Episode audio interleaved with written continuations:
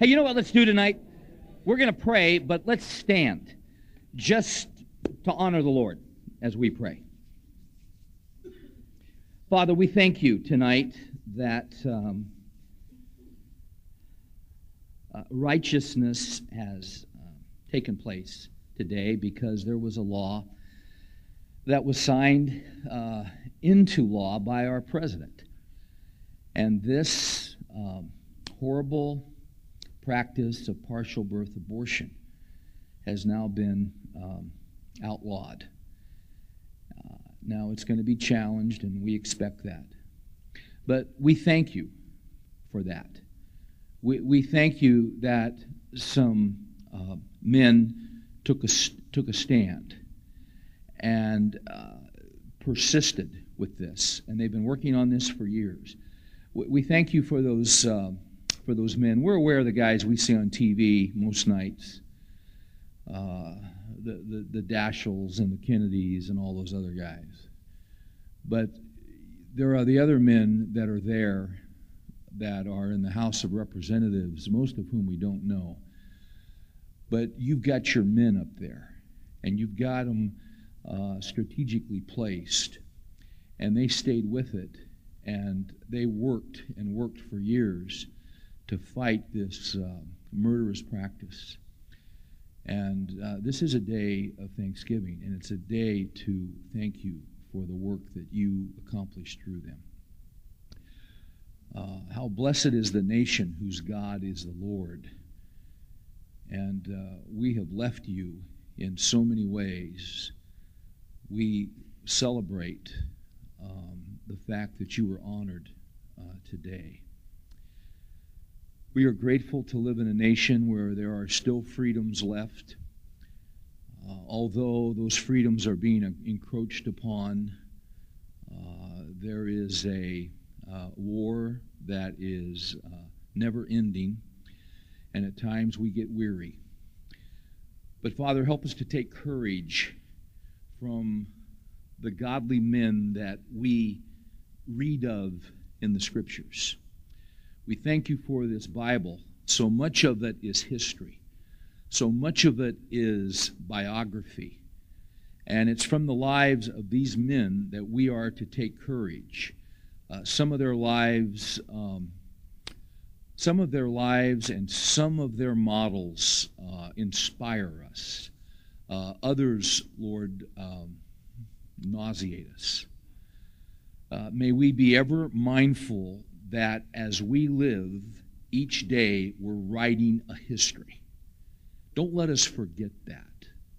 Don't, don't let us think that we're obscure or that we're under the radar. Somebody is going to read the biography of how we live. Even though it may never be in print, somebody's going to read our story. We would like that story to honor you. We ask that you would give us tonight what we need. Quite frankly, we don't even know what we need, but you do. Uh, you have always taken care of us. You have always provided for us. You have promised to meet our needs. We count on that promise tonight. And we ask these things in Jesus' name. Amen. You guys may be seated. For those of you who were here last week, um, I, I need to point something out. I was rolling through an outline, and in that outline, uh, if you took notes, and if you did, you know who you are. We, we, we use the phrase the avenging of, and Jezebel, the avenging of. Uh, you know what? That was wrong. It, sh- it was the wrong word. One letter can make a difference. Instead of avenging on, it, or the avenging of, it should have been vengeance on. Now, I know you took those notes in ink, but I just thought I would circle back around and mention that to you. Also, I had a bad week last week up here because I remember at, at the end I, I said we come to the feet of the cross. It's not the feet of the cross, it's the foot of the cross. Um, and you think of those things I do when I'm driving home, and they drive me nuts, and they're on tape, and they can't be expunged. Unless I get Richard Nixon's secretary, and I think she's dead. So, I just thought I'd square that with you. And um, uh, so we burned the tape. it's in the Frisco dump, but um, we'll try to. Let's see how we do tonight. Um, uh, quite frankly, I'm not sure I can promise you any, any better tonight, but we'll we'll give it a shot. If you want to screw up your family, then go ahead and disobey God. Now, how's that for a positive intro? That's sort of my theme tonight. Um, if you want to screw up your family, go ahead and just disobey God. Uh, in the morning, when you show up at work and you've got an issue, you've got a decision to make, and you can make a right decision or you can make a wrong decision. If you want to screw up your family, and if you want to screw up your kids, and if you want to screw up your grandkids, then go ahead and do the wrong thing. That's what I'm getting as I read this history of the kings that we find in Chronicles and we find in Kings. Uh, as you know, we are doing a study of the divided kingdom in the history of Israel. First King Saul, second King David, third King Solomon. Then they have a split in the nation. Rehoboam, the son of Solomon, is king in Judah, which is the southern nation. But a guy named Jeroboam rebels, takes the northern 10 tribes, and they're called Israel. And for the next generations, generations, generations, 20 kings in the north, 20 kings in the south. Uh, out of the 40 kings, only eight could be called good. All of the kings in the north were losers. All of the kings in the north were wicked and evil. All of them disobeyed God, and all of them screwed up their families. The man is critical to the home. God has not called women to lead the family. There are good women leading families. Uh, you probably know some. I know some gals who are wonderful. I mean, they're salt of the earth, godly women leading families by themselves because the man in their life took off, cut out on them, didn't have the guts to stay with his commitment. Uh, we see this all the time in our culture. So, those women, we applaud, and God applauds them. Uh, they're doing the work of two people. A single mother is doing the work of two people. And there are many godly single mothers. You know, James said that true and undefiled religion is taking care of widows and orphans.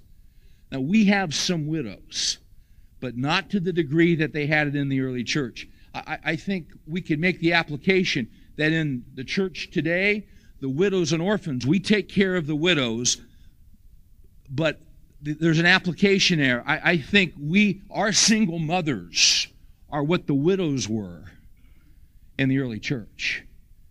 Uh, widows are women who have lost their husbands to death. Single mothers are women who have lost their husbands because their husbands are irresponsible. That's, that's the distinction I would make. When men disobey God, they screw up their families. Uh, we read these histories in Kings and Chronicles. Uh, most of these families were unbelievably dysfunctional. You know, the holidays are coming up Thanksgiving, Christmas. It's a time for families to get together.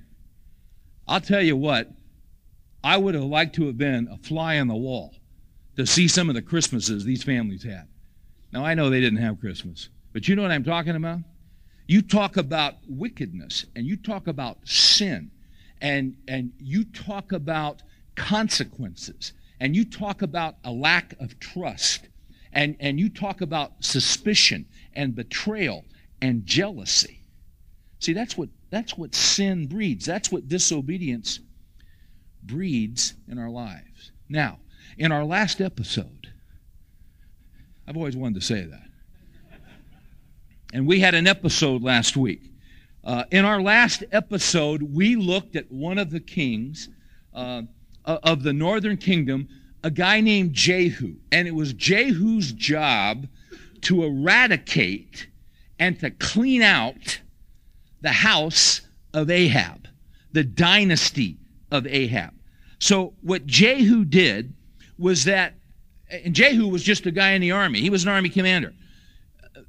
He had to root out the family and the dynasty of Ahab because the idolatry and the wickedness had reached epidemic proportions. So what he did was, in order to eradicate Baal worship, is that he goes after Joram, who's the king of Israel, and then he goes after Ahaziah, who's king of Judah in the south. Um, he also took care of Jezebel, who was still hanging around. And the dogs licked her blood, and there was nothing left of her except the skull and the hands, and that was how God took care of her. Tonight, we're going to switch to the southern kingdom, to Judah. Because when, when um, Ahaziah was killed by Jehu, now you've got a vacuum. And, and this is a very interesting episode in the history of the southern kingdom. So tonight, I'd like you to turn me to Second Chronicles chapter 22. We're going to look at King Joash. Uh, his story is told in uh, the beginnings of his story is, is told in uh, Second Chronicles 22.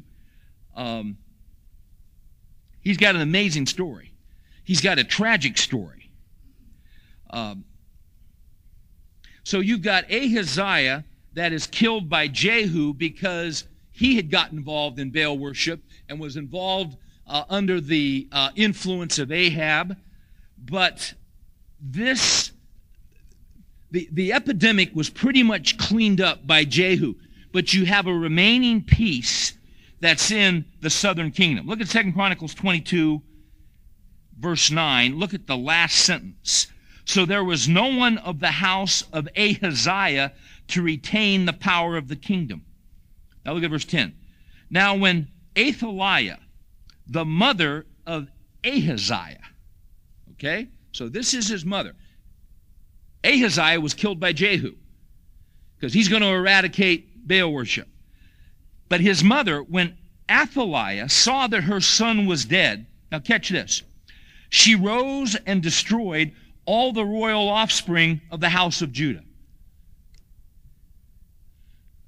This is one wicked woman. Now, once again, if you've been with us in our study, you'll know something about this woman, Athaliah. Um, Athaliah was the daughter of Ahab and Jezebel, who married Jehoram. Ahab and Jezebel were in the north, but Jehoshaphat made an alliance. Now, if you're new to this state, none of this is making sense. It's like trying to explain your family history and your family tree. Uh, you had Ahab. He made an alliance with, actually, Jehoshaphat in the south made an alliance with her, with him, married his son, Jehoram, to Athaliah, who was the daughter of Ahab and Jezebel. That's when everything started getting screwed up in the southern kingdom. Uh, he never should have done that, but he did it. And therefore, the principle if you want to screw up your family, disobey God. There's all kinds of ways that we can disobey God. But one of the things he did was that he brought unbelievers, people that were opposed to God, he arranged a, an alliance that affected his family for generations. So now Jehoram's son Ahaziah is, is gone. So his wife, Athaliah, who's in the south, what does she do? There's a vacuum. So what does she do? This, this wonderful grandmother who would, who would bake peach pies and preserves and have the grandkids over and my gosh, you wouldn't want your kids near this woman because she was a murderer. Why was she a murderer? She was just like her mother, Jezebel, you see. So what does she do? Her son's killed. You know, he's murdered. You'd think she'd be in grief. She was in grief. So what does she do? She get up, she gets up and murders all the grandkids that are left.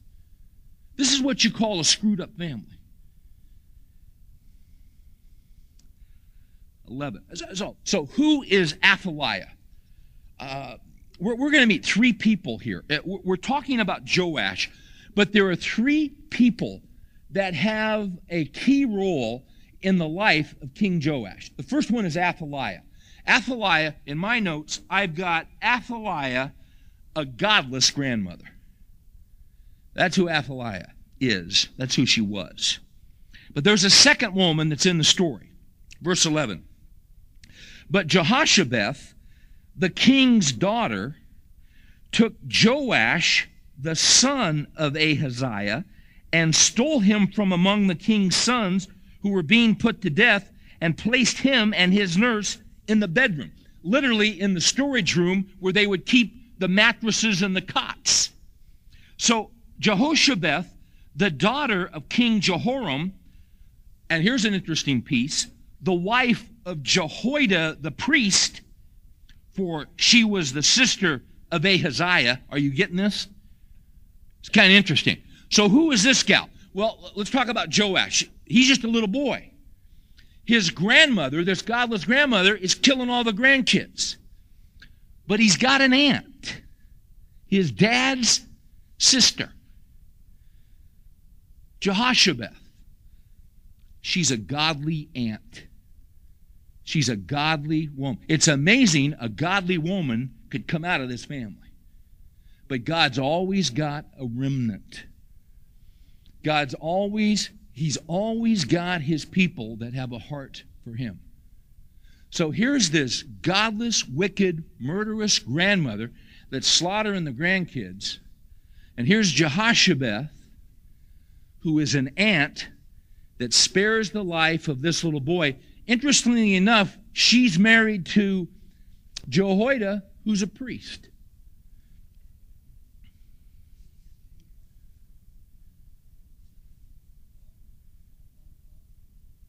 Well, we don't know. That's a possibility. We he said, Isn't she Athaliah's daughter? We don't know because it doesn't say that she was Athaliah's daughter. As you know, as we've seen, the kings had a they had a tradition of marrying more than one wife. So it doesn't specifically say whose daughter that she was. So we don't know. So we're not going to speculate. But we know that he was her father.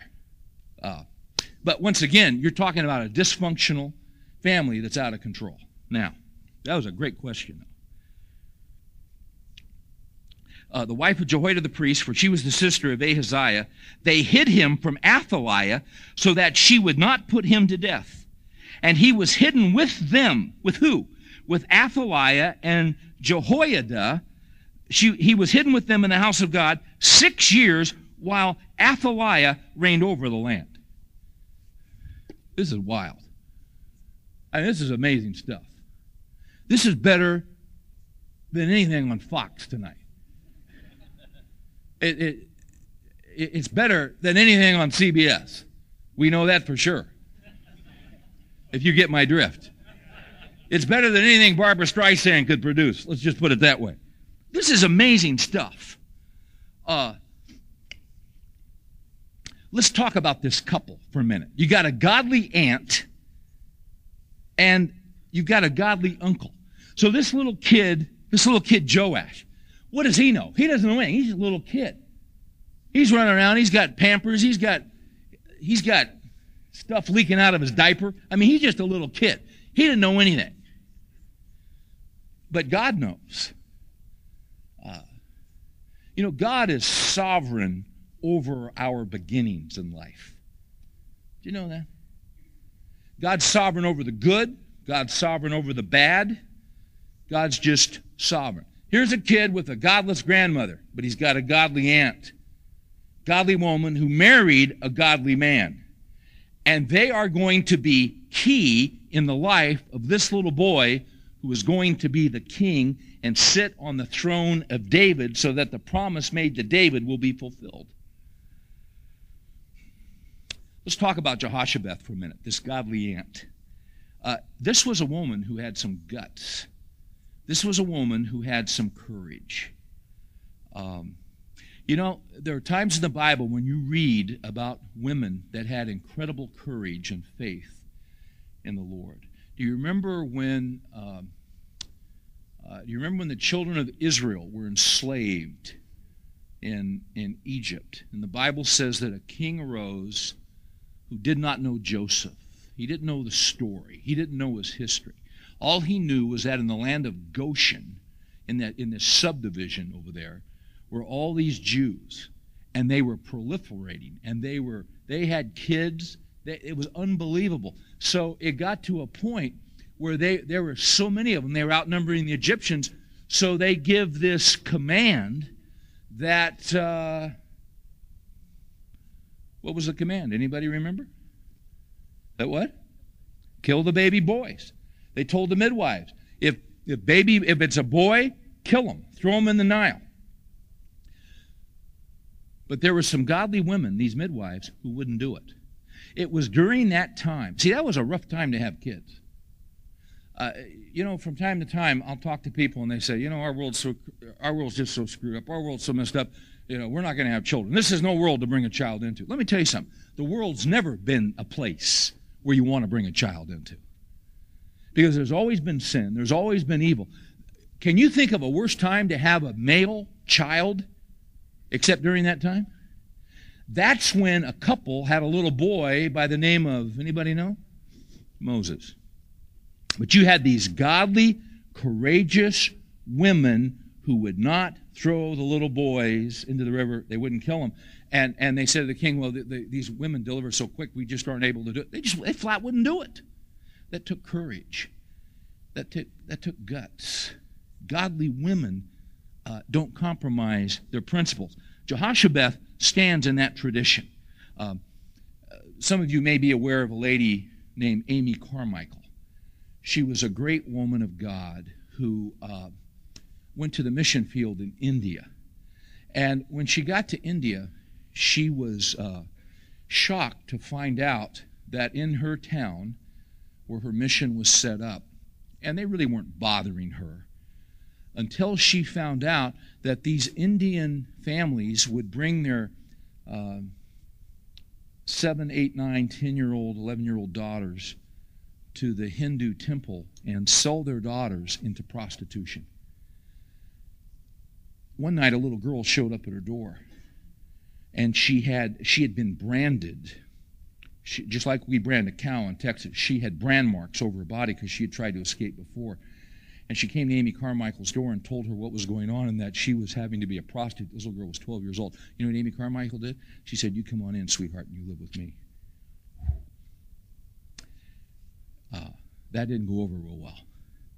That wasn't real popular.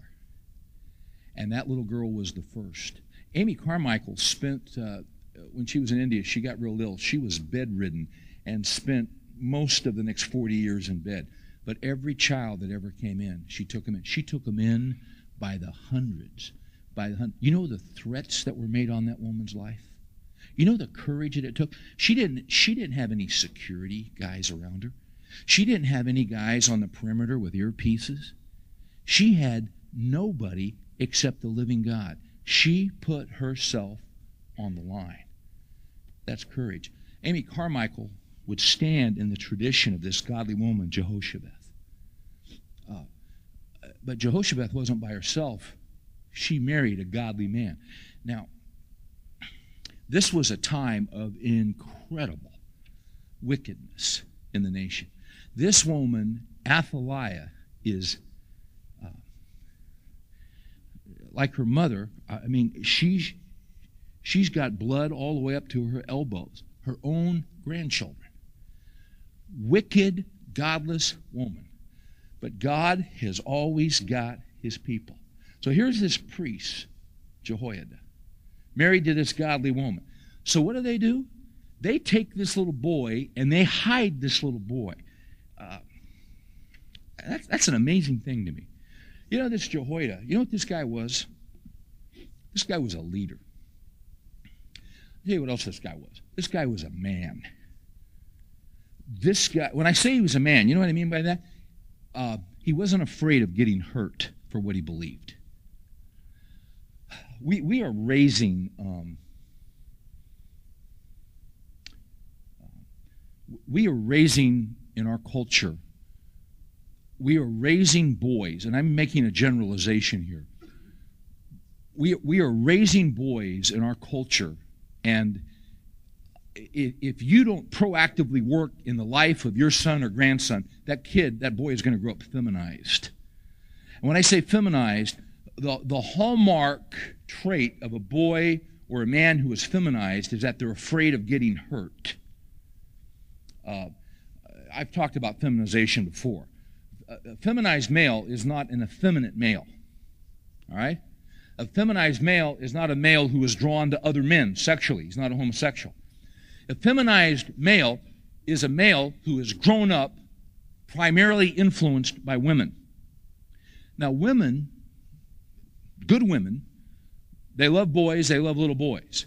But because a woman has never been a boy, women tend not to understand boys. Uh, there's a big difference between boys and girls. Have you noticed this? If you had a boy and a girl in your home, you saw an unbelievable difference between a boy and between a girl because God has made them to be so different. I, have told this before, and bear with me. There's a reason I'm going to tell it again over the last, I don't know, 10 years, from time to time, I've had this happen more than once. I've talked to a single mom. I've had a single mom come up to me on more than one occasion, and they're very concerned because their son wants to play football. And, and I said, Well, tell me your concern. Well, I don't want him to play football. I said, Well, tell me why you don't want him. He's, he's 11 years old, okay? Why don't you want him to play football? Because he might get hurt. And what I've said to them, I said, I said, ma'am, it's not that he might get hurt, he will get hurt. That's one of the purposes of football. That's why it was invented. For, for men to get crippled so they can't walk past the time they're 35. It's, it's just a wonderful uh, uh, Christian tradition that we've developed. I don't want him to play football because he might get hurt. No, he will get hurt. Well, that's why I don't want him to play. Yes, but you see, you've got to rethink that. Well, why do I have to rethink it? Well, let me ask you this. Do you want your son, and you're raising this boy without your husband. That's right. I'm very concerned about this, all right? And I know you're concerned. And God knows you're concerned. Do you want your son to grow up to be a godly man? I sure do. Do you want your son to grow up and be a godly husband? Yes. Well, Ephesians 5 says, Husbands, love your wives just as Christ loved the church and what? Gave himself up for uh, you know what that means? Jesus went to the cross for the church. Jesus got beat up for the church. Jesus got whipped for the church. Jesus had spikes driven through his wrists and his feet for the church. Uh Jesus had internal hemorrhaging for the church. In other words, Jesus was not afraid of getting hurt for the church. And the scripture tells me, husbands, love your wives just as Christ loved the church. And I'll tell these ladies, the reason I think you should consider letting your son play football is that if you instill in your son a fear of getting hurt, when he grows up, he won't be able to love his wife as Christ loved the church because the driving force in his life will be that he doesn't want to get hurt. It's his job to get hurt. It's his job to take the blows. It's his job to put himself on the line. That's called bravery. That's called masculinity. That's called being willing to die for something. You see. My friend Stu Weber. Some of you guys know Stu. He serves on the board at Dallas Seminary. He's a pastor up in Oregon. Stu is a Green Beret, counterintelligence. Uh, wrote a book, great book called Tender Warrior. I always say about Stu, he knows 17 different ways to kill you. And he does. But, but Stu is, uh, Stu's a warrior, but he's a tender warrior. If Stu had stayed in the military, he'd be a general. He spends a lot of his time going around and speaking to the top brass in the military because he's one of them. He's a special forces guy. One of his closest friends is General Boykin. You see. The video that's going around that you're seeing on the news, That was Boykin speaking in Stu's church in Oregon. You see. Uh, uh, Boykin's been wounded and shed blood for this. He's taken shrapnel. He carries shrapnel in his body for this country. The guy who's after him and the guy who's hunting him,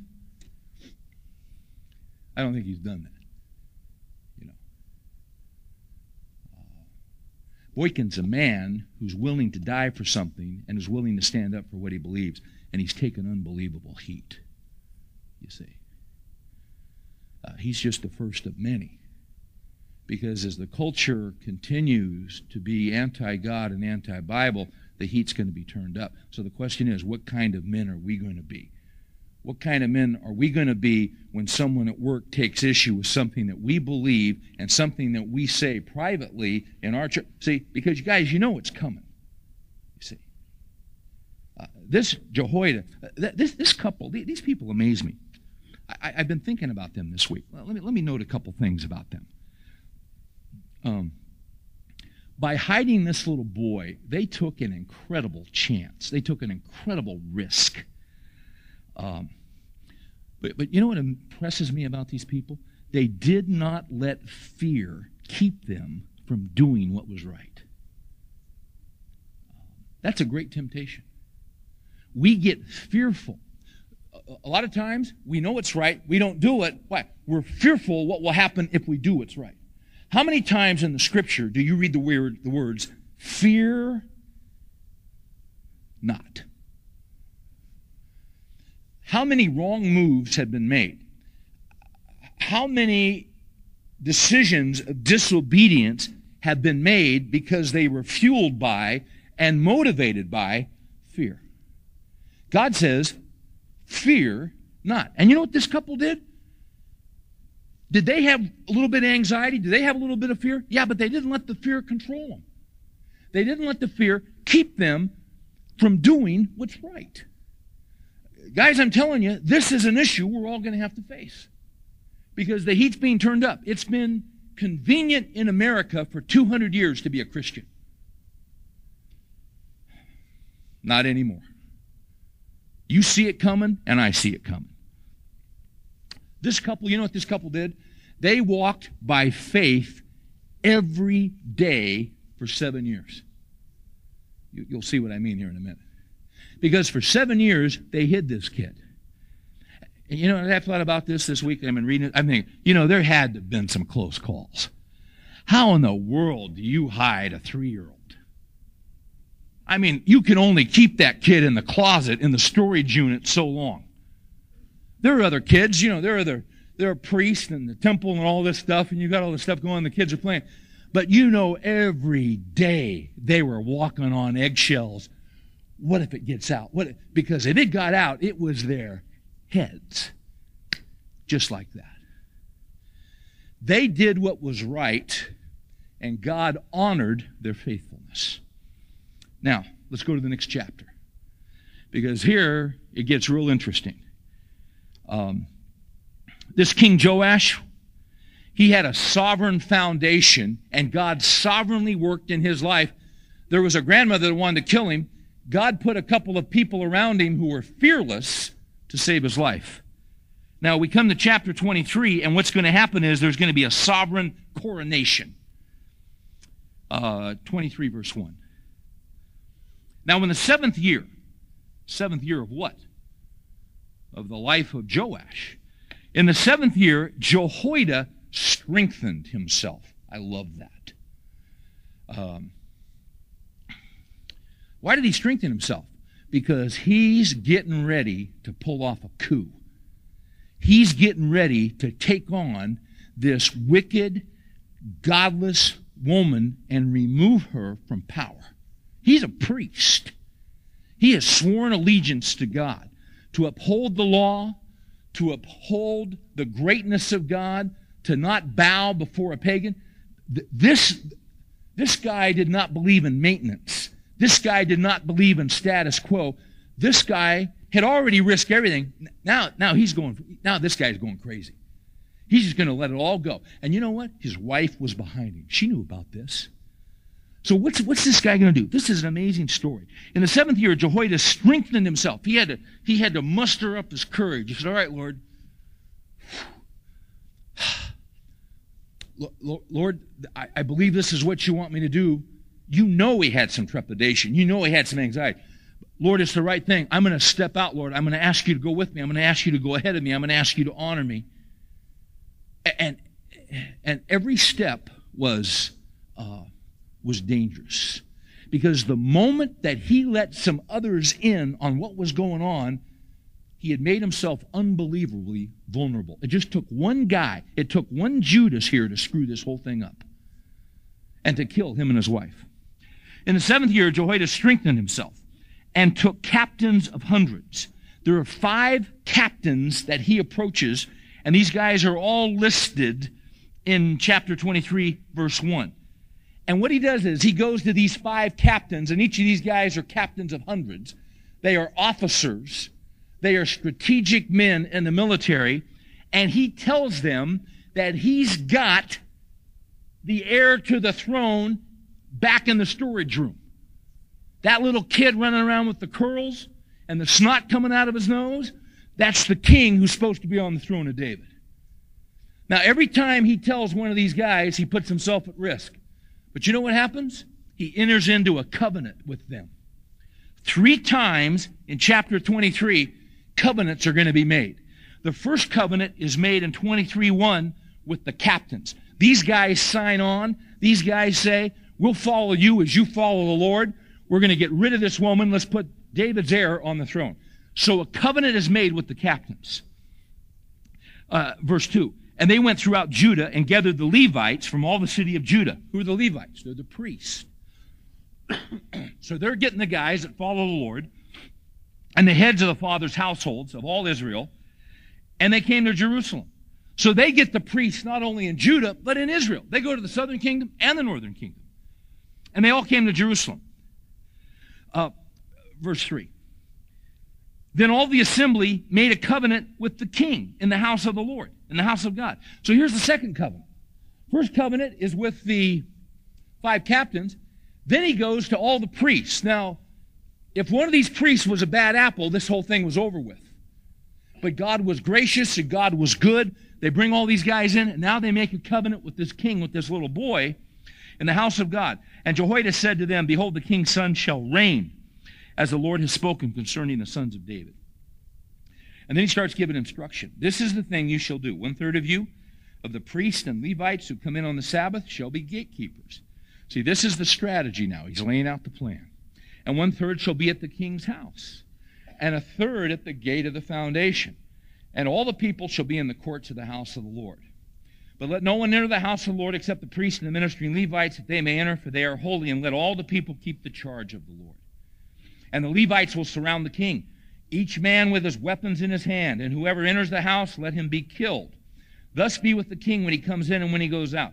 So, verse 8 all the Levites and all Judah did according to all that Jehoiada the priest commanded. So, they lay out this plan because what they're going to do is they're going to put this little kid in the temple, and he's got everybody stationed, third over here, third there, third there. And they're going to anoint this little kid to be king of Judah and follow in the line of David. Verse 11. Then they brought out the king's son and put the crown on him. Little kid, little seven year old kid. Isn't this great?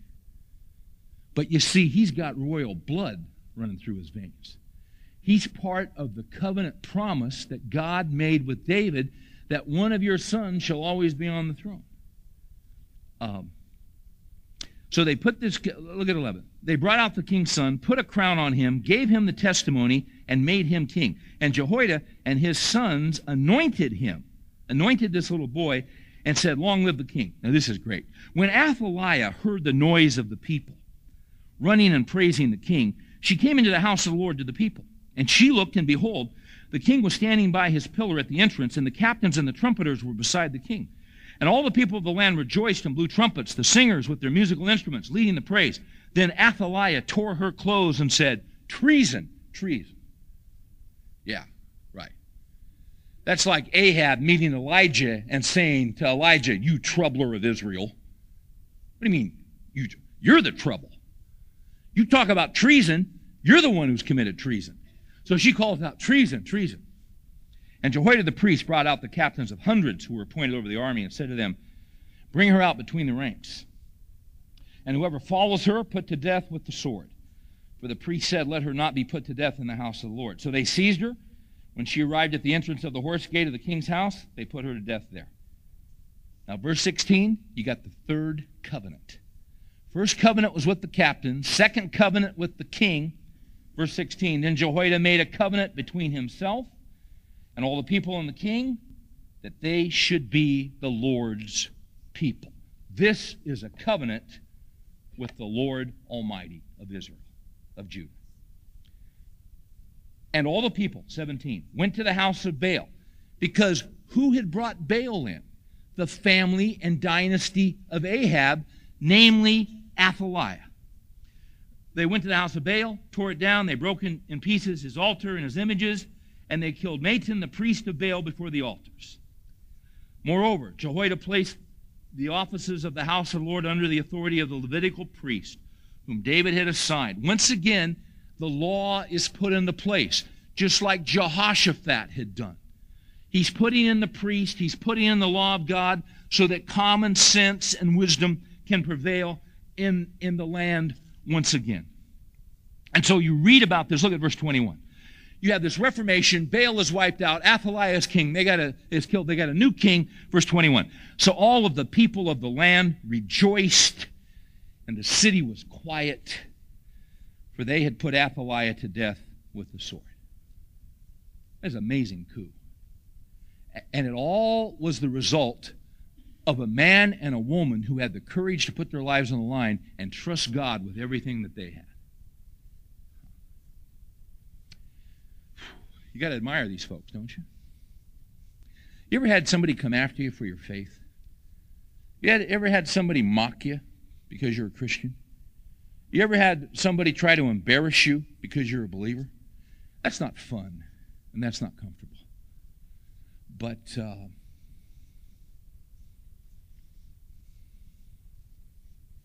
when we were in England, we're having dinner one night. I'll tell you what, dinner's expensive in England. Everything's expensive in England. And we went uh, out in the countryside, and we were having dinner one night at this old castle. And it was, it was pretty nice. It was nicer than I realized, quite frankly.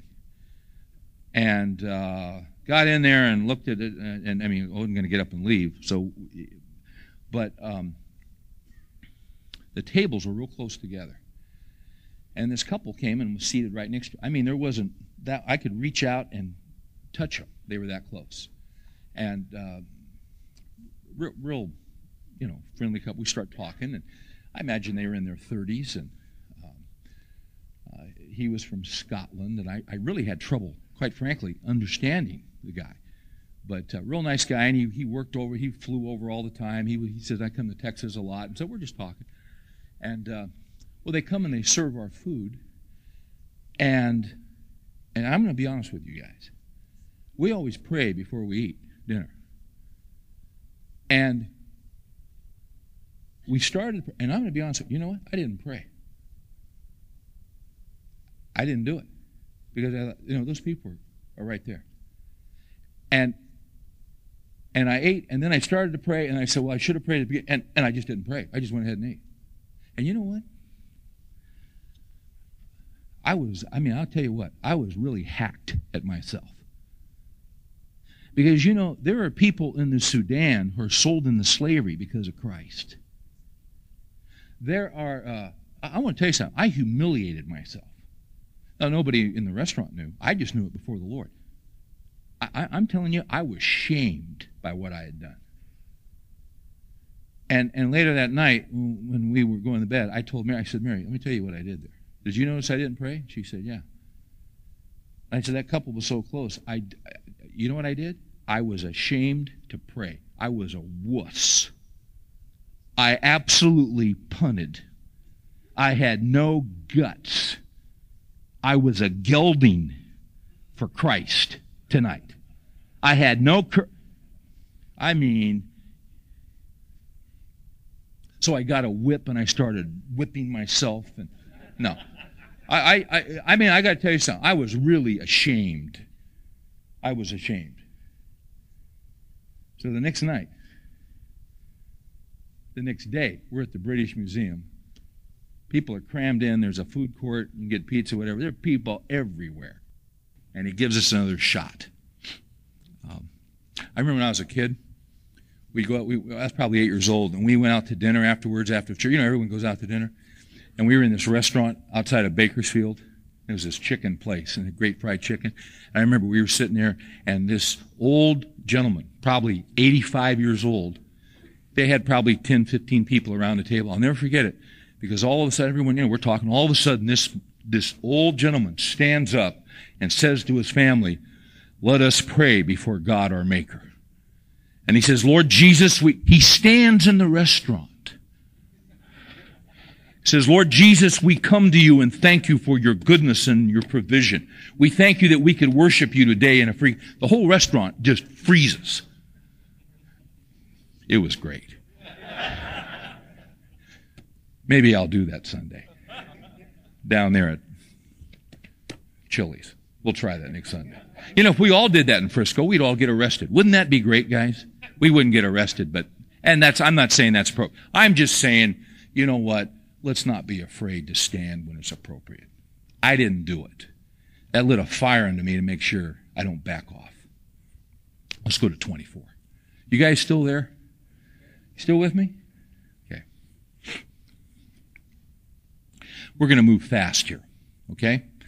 Uh, God sovereignly set up Joash um, so that he would sit on the throne of David and that the Davidic covenant could be fulfilled in this generation. Look at 24:1. Joash was seven years old when he became king, and he reigned 40 years in Jerusalem. A good long run.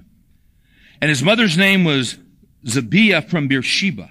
And, and look at verse 2 this is quite a statement. And Joash did what was right in the sight of the Lord all the days of Jehoiada the priest. That's interesting, isn't it? Isn't that interesting? Uh, Joash did what was right in the sight of the Lord all the days of Jehoiada the priest. And then we look at verse 3. And Jehoiada took two wives for him, and he became the father of sons and daughters. Now let's say this. Jehoiada shouldn't have taken two wives. But you see, here, even a godly man, Jehoiada, caved in a little bit. I'm sure he thought if I just get him two wives, that'll be pretty good. Because all these other guys have got hundreds of wives. Now, he should have just gotten him one wife, because of Deuteronomy 17, 17, that the king was just to have one wife. But he got him two. Alright? Now, verse 4. Now, Joash is growing up. Uh, and it came about after this that Joash decided to restore the house of the Lord. Why was he going to restore the house of the Lord? Because with all the Baal worship and with all the abuse spiritually, they had ransacked the temple that Solomon had built and they had, uh, uh, they had robbed it and they had taken the valuables and all this different. So he's going to restore it. And he gathered the priests and the Levites and said to them, Go out to the cities of Judah, collect money from all Israel to repair the house of your God annually, and you should do the matter quickly. But the Levites did not act quickly. So the king summoned Jehoiada, the chief priest, and said to him, Why have you not required the Levites to bring in from Judah and from Jerusalem the, le- the levy fixed by Moses? In other words, they were supposed to have been paying a tax or a tithe, and they weren't doing it. And the priest, he ordered them, go get this, tell these people to bring in the money. Well, they didn't do it. So he rebukes them, and finally, they go do it. Verse 7. For the sons of the wicked Athaliah had broken into the house of God and even used the holy things of the house of the Lord for the Baals. So they go on and talk about the fact they made a chest and people would bring in their money and they would give their gifts. Look at verse 11. And it came about whenever the chest was brought into the king's officers by the Levites. And when they saw that there was much money, then the king's scribe and chief priest officers would come, empty the chest, take it, and return it to its place. Thus they did daily and collected much money. Uh, the, the people were thrilled. They wanted the temple. It was the place where, where God dwelt. They wanted God to be honored. So the people gave and they gave generously and they gave continually. And God was blessing. And you can read in the following verses how they restored and they worked and they did all this wonderful uh, uh, refurbishing of the temple, which was which had been built under Solomon, was the most wonderful place on the face of the earth. So this guy instituted reform. Now let's go to verse 15. Because verse 15, uh, we're going to see a shift that's going to occur here. And we're going to see the true nature of the heart of King Joash. Okay? Up till now, you got to say, Joash, well, what's your impression of Joash up to now? I'd say pretty good. This guy's pretty stout. This guy's pretty stellar. He's got a good start. Obviously, Jehoiada has had a great influence on him as his mentor. Verse 15. Now, when Jehoiada reached a ripe old age, he died. He was 130 years old at his death. No one for a thousand years in the Bible had lived that long. God blessed him with 130 years. Isn't that something? God honored him. God, you know, there's a lot of ways God can honor a man for being faithful to the Word of God. Verse 16, and they buried him in the city of David among the kings because he had done well. Isn't that good? See, was he a king? No. He was a what? He's a priest. But they buried him with the kings because he had done well. Gosh. What is it that we want to hear when we stand before Jesus? Well done. Well done.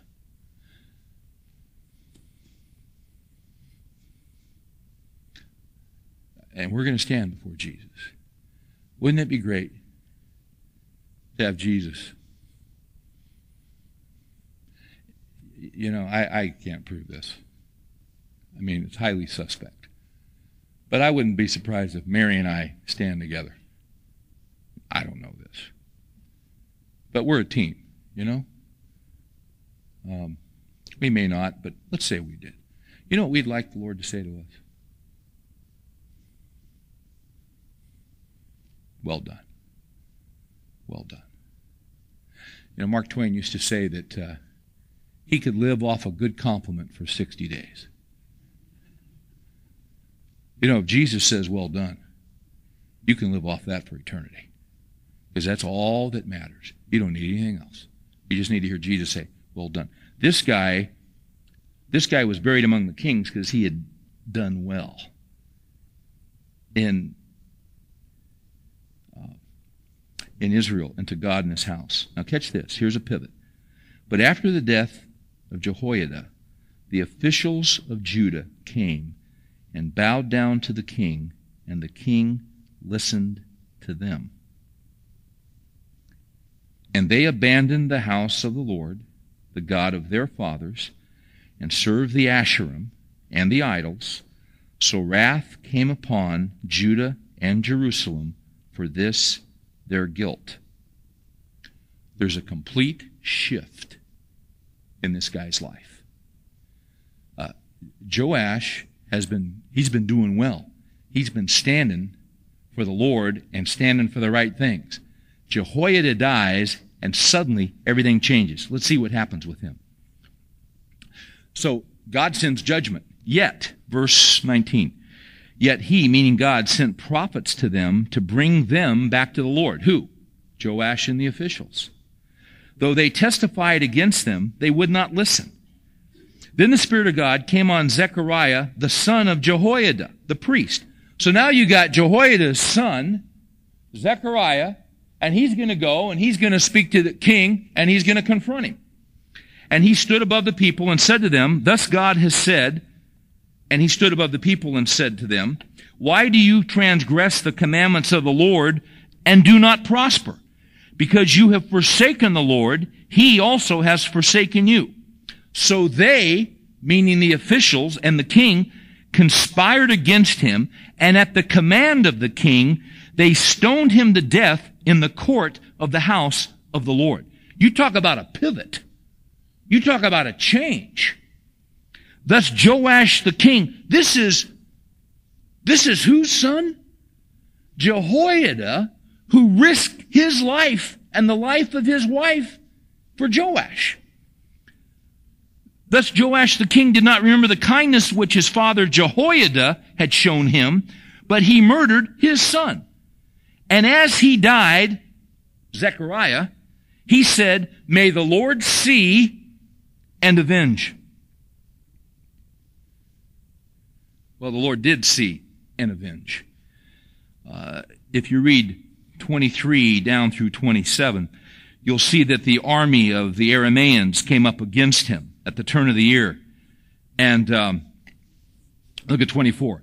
Indeed, the army of the Arameans came with a small number of men, yet the Lord delivered a very great army.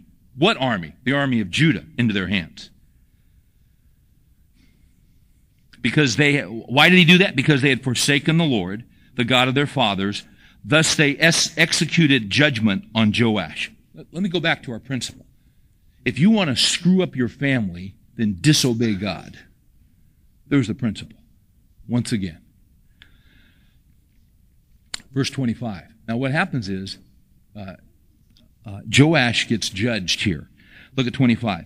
And when they had departed from him, for they left him very sick, in other words, they wounded him in battle. He was severely wounded. His own servants conspired against him because of the blood of the son of Jehoiada the priest and murdered him on his bed. So he died and they buried him in the city of David, but they did not bury him in the tomb of the kings. He was a king, but they refused to put him in there because of who he was. So who was this guy? See, in his heart, he was no different than Ahab. In his heart, he was no different than Jezebel. What a change. What a shock. This guy made a pivot. This guy made a turn, a, a, a, a turn that is absolutely astonishing.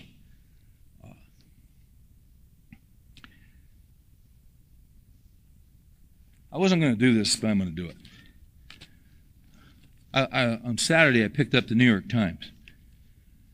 And there's an article on the front page on Dick Gephardt.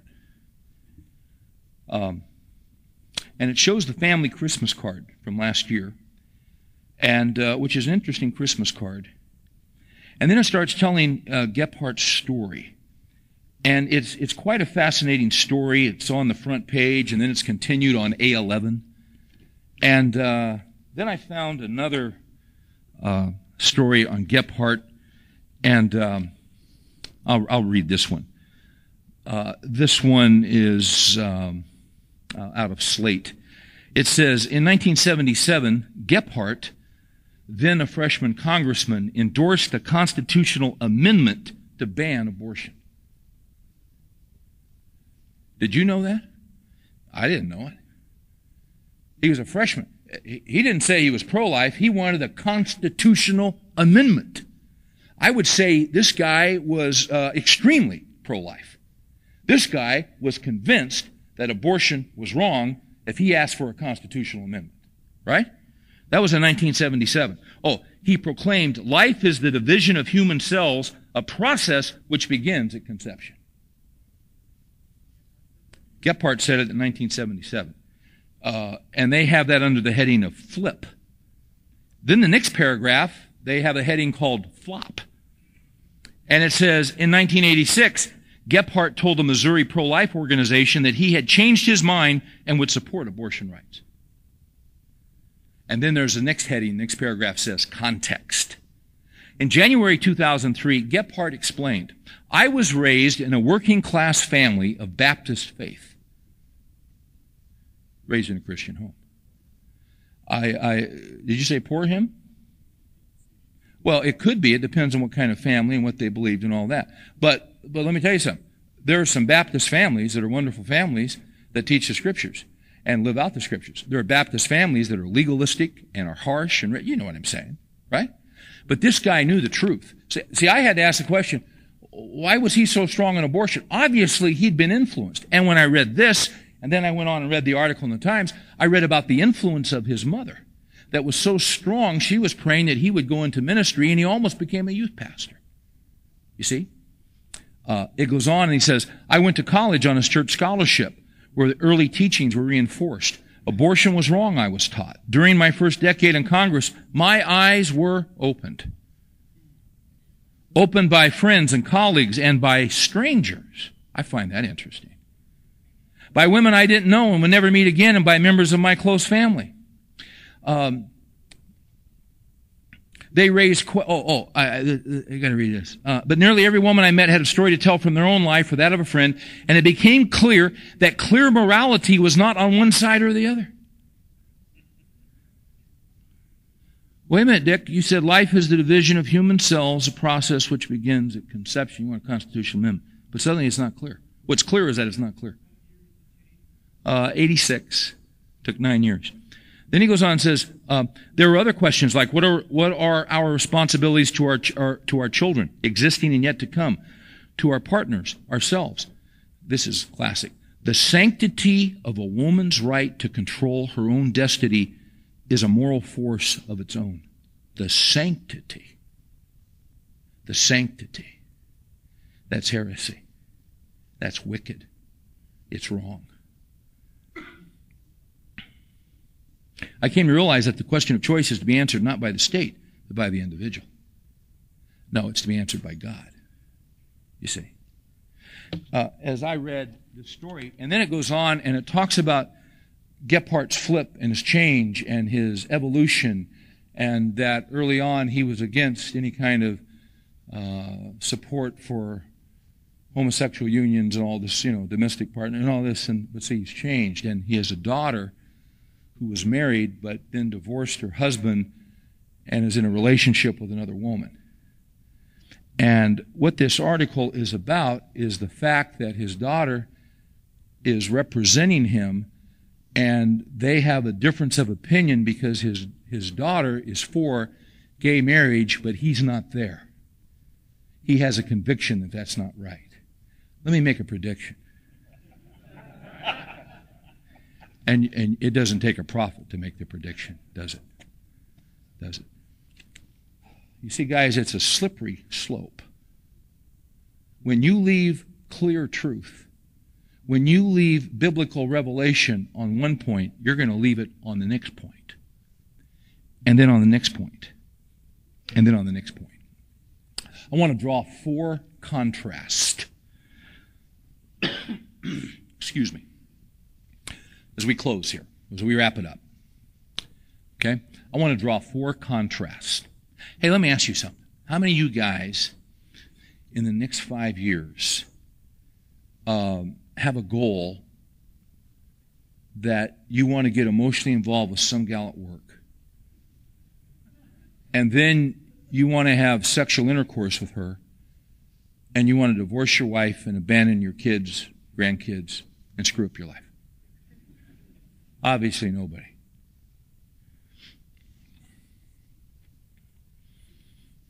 Somebody in here will do that. Uh, I don't know. You say, how do you know? I don't know. I, I just, I seem to see a pattern. That whenever I'm with a group of men, for about every hundred men, and I can't prove this, but it seems to me for about every hundred guys, out of that 100 guys, three to five to seven of those guys within five years will pivot like Joe Joash pivoted. And they'll disobey and they'll screw up their families. You might be on your way and nobody knows it. Because you might have a hidden life and you might have a secret life. And there may be sin that you're covering and that you're hiding. Uh, if you don't kill that sin, that sin will kill you. You can't handle it. Uh, you're feeding it. You got to starve it, and you got to cut it off. And, and, and you may be embarrassed and ashamed for that, and that's understandable. But don't let the embarrassment of what you've done up to now keep you from doing what's right. James says, confess your sin one to another and pray for one another that you may be healed. If there's hidden sin in your life, one of the ways the enemy traps you is that you're afraid that someone will find out. Can I say this to you? Someone needs to find out. God already knows. You confess that sin to the Lord, but sins that have a grip on you, you've got to go confess to someone you can trust who's mature in Christ. Because when you go confess what you, to a friend who can be trusted, what you don't want anyone to know, you have just outflanked Satan. And he's got nothing on you anymore. Does that make sense, guys? He wants to take you out, and he wants to take me out. That's just the fact of that. We are in spiritual warfare. Do you love your family? Of course. Do I love my family? Of course. Would you ever do anything to hurt them? No, you say. But guys do it all the time. And how do they do that? How do they make the leap of leaving their wife and kids and taken off with some Botox injected, plastic rear ended, silicon breasted, facelifted chick? You can't keep up with a woman like that. She'll kill you. She'll break you financially, number one. How does a guy make a leap? Does he just decide, I'm going to go do I don't think so. I think there are steps in between of disobedience that start small and get big. I think that's how it happens. For contrast, between these two men that we've looked at, Jehoiada and Joash. Here's the first contrast. Jehoiada was deep and wide. Joash was shallow and narrow. You guys uh, go to Sunday school when you're little kids? Remember the song? Deep and wide, deep and wide, there's a fountain. Let's stand and sing that together. Remember that song? Okay, deep and wide. When I say Jehoiada was deep and wide, I mean he was deep and wide like the Mississippi. He had depth and he was wide spiritually. He was a force for God. That's what he was. Uh, his protege, who he put his life on the line for, Joash, was shallow and narrow. Jehoiada was the Mississippi. Joash, in his heart, was a dry creek bed. Shallow, narrow, no force whatsoever. Easily influenced. Second contrast. Jehoiada was building spiritual capital. Joash was living off his spiritual capital. When I say his, I don't mean Joash's, I mean Jehoiada's. I'll give you that again. Jehoiada was building spiritual capital. He was investing in the kingdom of God. Joash was living off Jehoiada's spiritual capital. It's possible to live off the faith of other people. You know what strikes me about Gephardt? I read this article. He lived off the faith of his mother. See? He, he did it all right. He was the golden boy in the Baptist church. Said the right things, did the right things, went to the right school, but it wasn't in his heart. You know the other guy that was raised in an evangelical Christian home, went to a Christian college, was going to go in ministry, was a guy named Gary Hart. Yeah. Comes from the same denomination that James Dobson comes from. You see? But these guys live off the faith of their parents. They live off the spiritual capital of their grandparents and their great grandparents, but it's not in their own heart. Third observation, or third contrast between these two men. Uh, Jehoiada was a leader. Joash was a follower.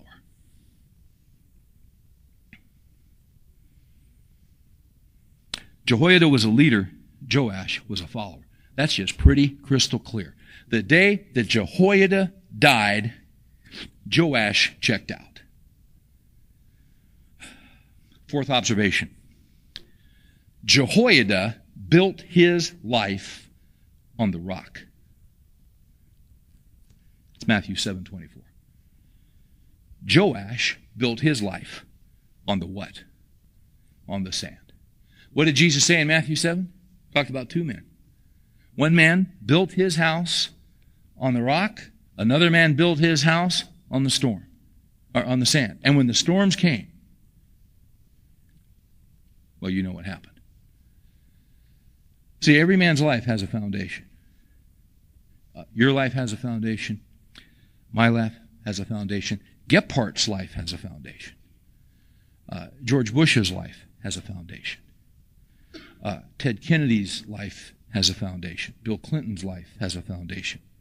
Billy Graham's life has a foundation. Every man is building on something.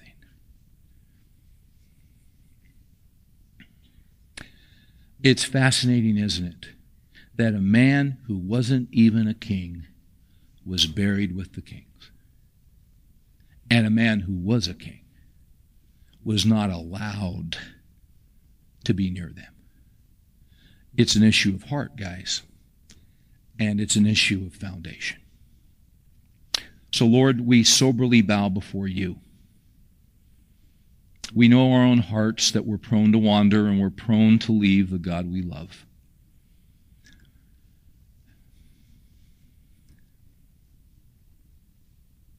Lord, I uh, pray for each man here. Lord, I, I pray that you would um, enable us to ruthlessly evaluate ourselves. Um, that, that we would not coddle ourselves or be uh, gentle with ourselves or be um, or cut ourselves some slack when it comes to where our heart is that that we might take a good hard look that we might run a spiritual EKG on where we are right now where are we in terms of compromising with disobedience? Where are we with decisions that need to be made that, quite frankly, are clear, but we are clouding them by rationalization? Lord, I don't know where these guys are. They don't know where I am. We just stand before you. You know every man's heart in this room. I pray for each of us that we might follow the example of Jehoiada. Uh, some of us, Lord, we have unbelievable spiritual capital in our families because of our great grandparents and our grandparents and our parents. We have an unbelievable heritage. That heritage can't save us, only Christ can save us. May we not live off the capital of the past Make us deep and make us wide and make us a force for you that runs in your banks. We pray these things in Jesus' name. Amen.